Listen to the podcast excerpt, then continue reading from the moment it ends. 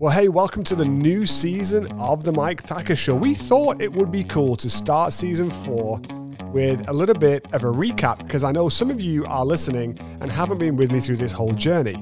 And so early on in episode number one, I took a little bit of time to let you in on a little bit of Mikey, get a feel for who I am, get a feel for some of my background and the things that I've been involved in so that you know why I'm talking about the things I'm talking about with this podcast. And to that end, I am going to give you a recap here today of my very first episode, number one. So let's dive in, and I'll be back at the end.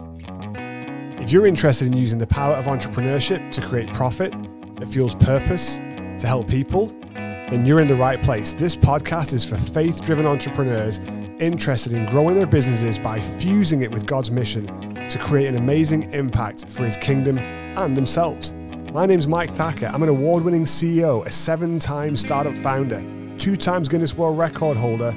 Previously, I've led sales teams in the nine figure range and was the chief operating officer for the Secret Service for billionaires. Welcome to the show. It was Thursday afternoon. My CEO looks at me in the car and says, Mike, I think we're going to get arrested and spend the night in jail. And I'm thinking, holy moly, we can't do that what on earth is happening? Hey, thanks so much for tuning in. You're listening to the Mike Thacker Show, where we're going to talk about people, profit, and purpose. Here with me in the studio today, helping me out with this first episode, is my wife Linda, because I was too scared to do it on my own, and so I needed to hold my hands with me. That's not true. Um, so she's going to help me run through a little bit of my story and help you understand who you're listening to on this Mike Thacker Show.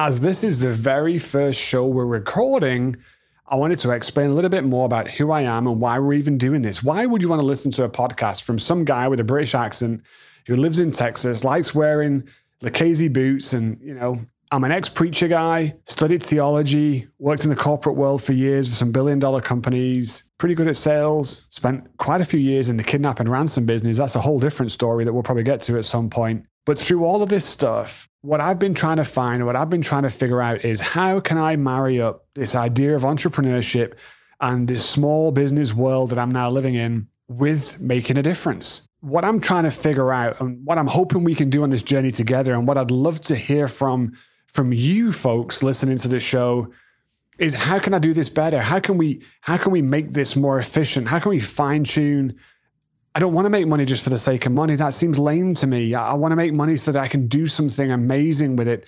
Social enterprise and social impact and all these kind of buzz phrases, they're really fashionable now, but five, six, eight years ago, those were phrases I'd never even heard of or come across. And when we started on our current business, Work Lodge, back in 2000 and I guess 13, when I first had the idea, our goal was simple instead of trying the the preacher route and the ministry route, what if we could build a for-profit business and take those profits and go out there and change the world? So, Mike, tell me about the, or tell your listeners, because I've heard this story lots of times about the ketchup story. I know that's a story me and the kids like to be told over and over again. Yes. So, my first real job, believe it or not, the Golden Arches, Ray Kroc, salute. no. Okay. I'm I saluting like for those of you who can't see me she doesn't like McDonald's so much, but I will still go and get a quarter pounder with cheese. Look, I was 16, you know. So look, this guy comes up to the counter and says, Hey, I want a quarter pounder with cheese with extra ketchup. I'm in the back and I'm, you know, I've only been there a couple months and there's a couple of other guys in the kitchen as well working who are far more senior than me. They got all the little stars on their badge, you know, big dogs. I got zero stars on my badge. And so they make this this burger and send it over. So it comes back a couple minutes later. Hey, the guy says there's not enough ketchup on it. And so I, I, can't remember for the life of me the name of the person who's in the kitchen with me at the time, but he looks at me and says, Hey, Mike, let me show you how we do this. And so I go over there thinking he's going to show me something decent. And he gets this ketchup container and just layers ketchup on the bottom bun underneath this burger, and then layers another layer on top of it, squishes it all together, and then just pours even more ketchup in the container so it's oozing out of the sides, puts it on a tray and sends it back over. He says, Yeah, you think he's got enough ketchup now? you know what? I guess you get what you asked for, but um, probably not what we were supposed to be doing. So that was McDonald's. And on a serious note, one of the things that really did stand out to me with McDonald's was they used to do these uh, a mini Olympics kind of a day where they would have the stores compete against each other. And so they would do it by region. And so you would go out and spend a day on the field and do all this goofy stuff, an egg and spoon race and a sack race and that kind of thing. But what was amazing was think about it. If you're going to have stores in the same region all go and compete at the same time, who's running the store? And they would literally drive staff in and taxi staff in from other stores 50, 60 miles away to cover for the day so that you could go and do that you know, there's a reason why they're successful, right? I mean, there's a reason why Ray had this figured out. Corporate culture, call it whatever you want, but it stuck with me. You know, 30 years later, I still remember that feeling of, wow, this is how much they want to take care of the people that work for them. And I was making like a dollar an hour. So, you know, they could probably afford it. They probably should have paid me a little bit more. How did I never hear that story before? I never told you? No. Oh, yeah, dude, I was awesome at the egg and spoon race. So we should talk a little bit about what you were doing when we met. what was I doing when we met? I was selling ladies' shoes mm-hmm. on a market, which is like a flea market for those of you that don't know. Really high quality. Big job. attraction for a girl. Yeah, yeah. Except not these kind of shoes. no, it wasn't those kind of shoes. No, no. Fifteen dollars or fifteen pounds actually, or if you like your English slang, fifteen nicker down the down the market.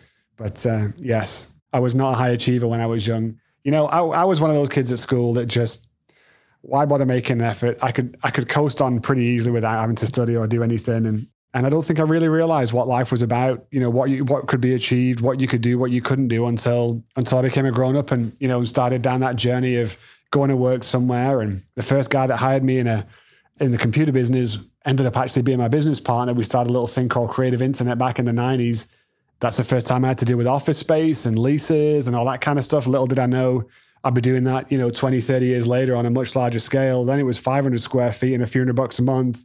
You know, now it's, I don't know, 80, 90,000 square feet that we've got and a whole lot more than 500 bucks a month. So let's be honest, you didn't really do much work out of that office, did you? Uh, no, to be fair, I did do a little bit. Okay. Yes, we had our Friday afternoon squash game. And yes, we did oh, play oh, yeah. Quake. You know, pretty that. much every lunchtime.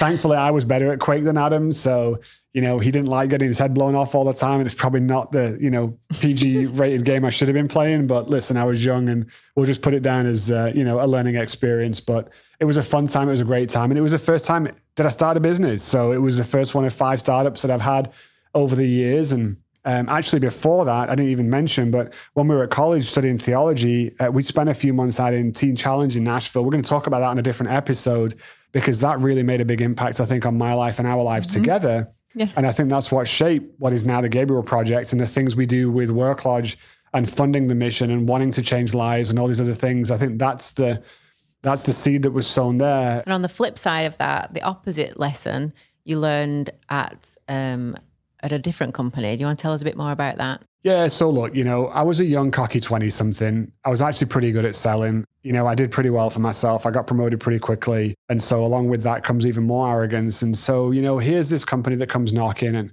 they were actually the second company that tried to recruit me out from the place I was at. And at the time, you know, I was leading some sales teams. I don't know. The exchange rates changed, the dollar amounts changed. My guess is it's probably 80 million, 100 million dollars or something like that a year that we were doing in those sales teams. And, you know, your ego kind of, you know, grows a little bit. People come and ask you to leave and go, you know, go join them and, and do the same thing at a bigger firm. And so the first time I almost did, the second time I did. And it was probably one of the biggest professional mistakes I ever made. I mean, it was a ridiculous amount of money, you know, for a 29 year old. It was a big jump from where I was. But the second that I joined that company, I realized things like culture matter, things like DNA matter. I just was not a fit for them and they weren't a good fit for me. And I realized I'd left something where I had a network and a support around me of people that believed in me and and I'd earned that trust over years of of delivering and executing and all that was gone. And you know, I made it a couple months and you know, and I quit. And that's where we went and started another one and, and did the whole entrepreneur thing again. So tell us about that. What was next? So I didn't really know what to do. I knew that I didn't want to do that. Bearing in mind by this time we had a child. Yeah, we had one and one on the way, yes. right?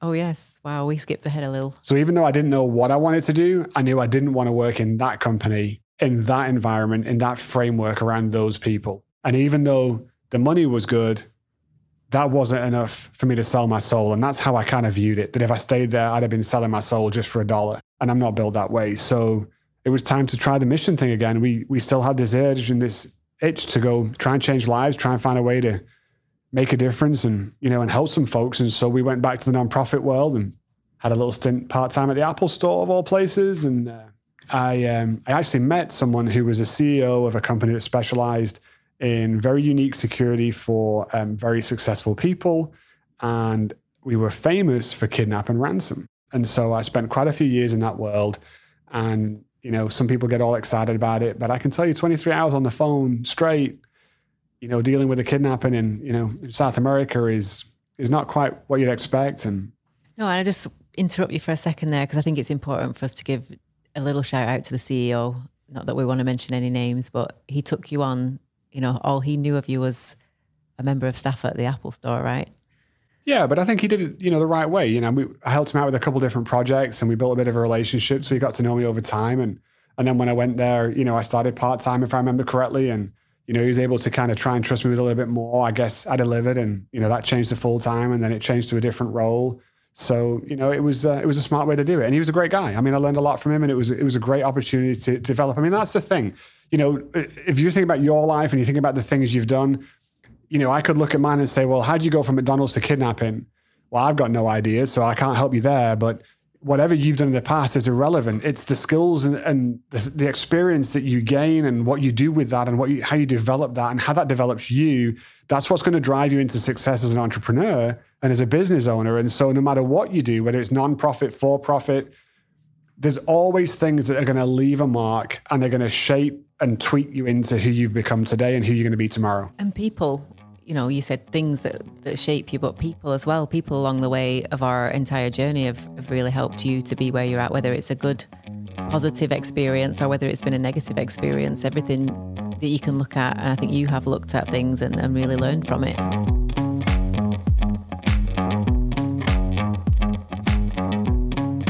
So, you know, running through what is probably 20 plus years of my life there, I think the common thread that that weaves through it all is is that faith and that and that theological belief that I've got that there is a God out there and he does love me and he does watch over me and he's guiding my steps. And although the journey's been very I don't know if erratic's the right word, but it, it clearly hasn't been a straight path. I mean, I've done all kinds of crazy things to get to where I am today.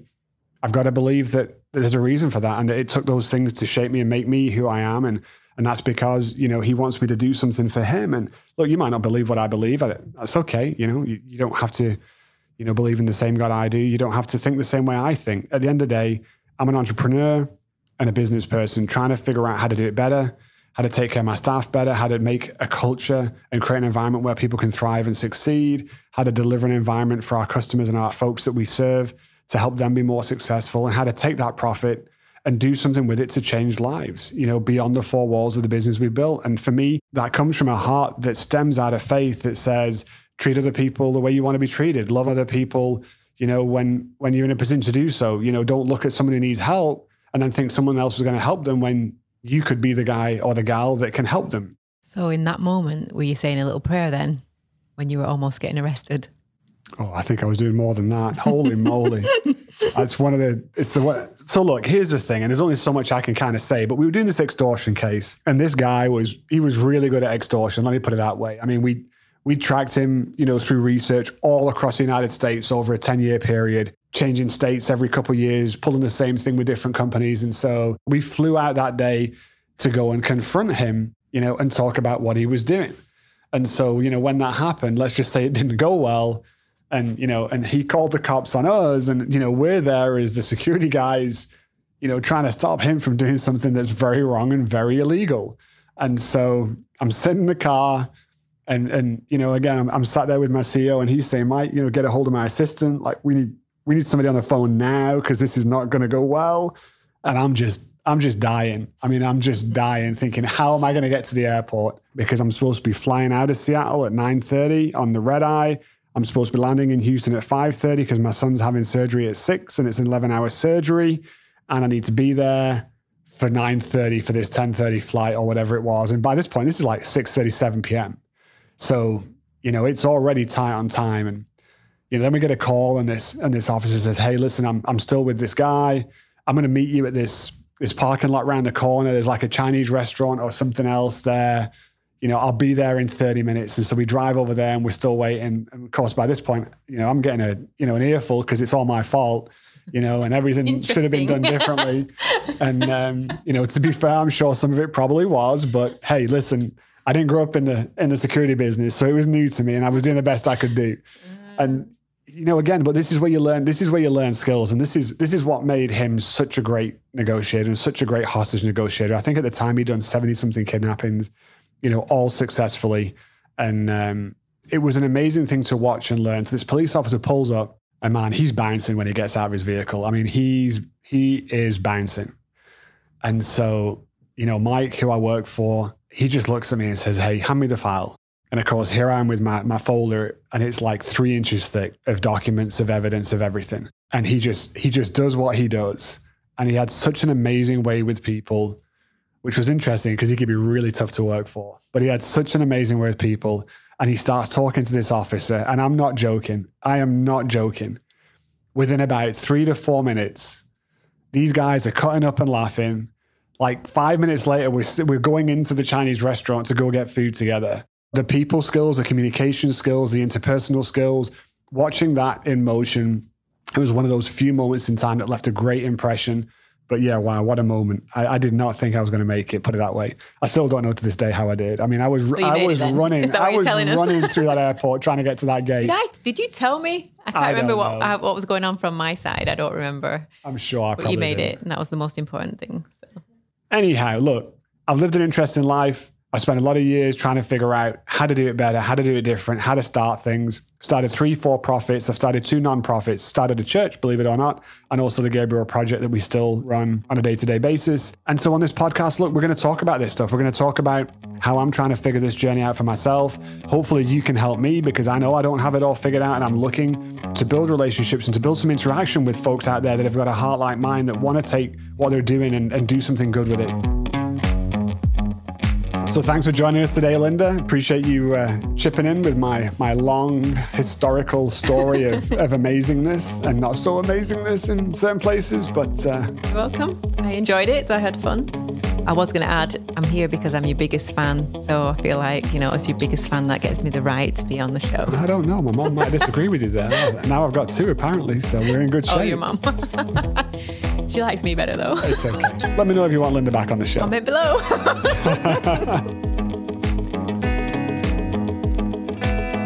Go to MikeThacker.com. You can see all my social handles on there. It's at Real Mike Thacker on Instagram, Facebook, the usual suspects. And I hope to see you back next week. Let's go out there and let's be amazing.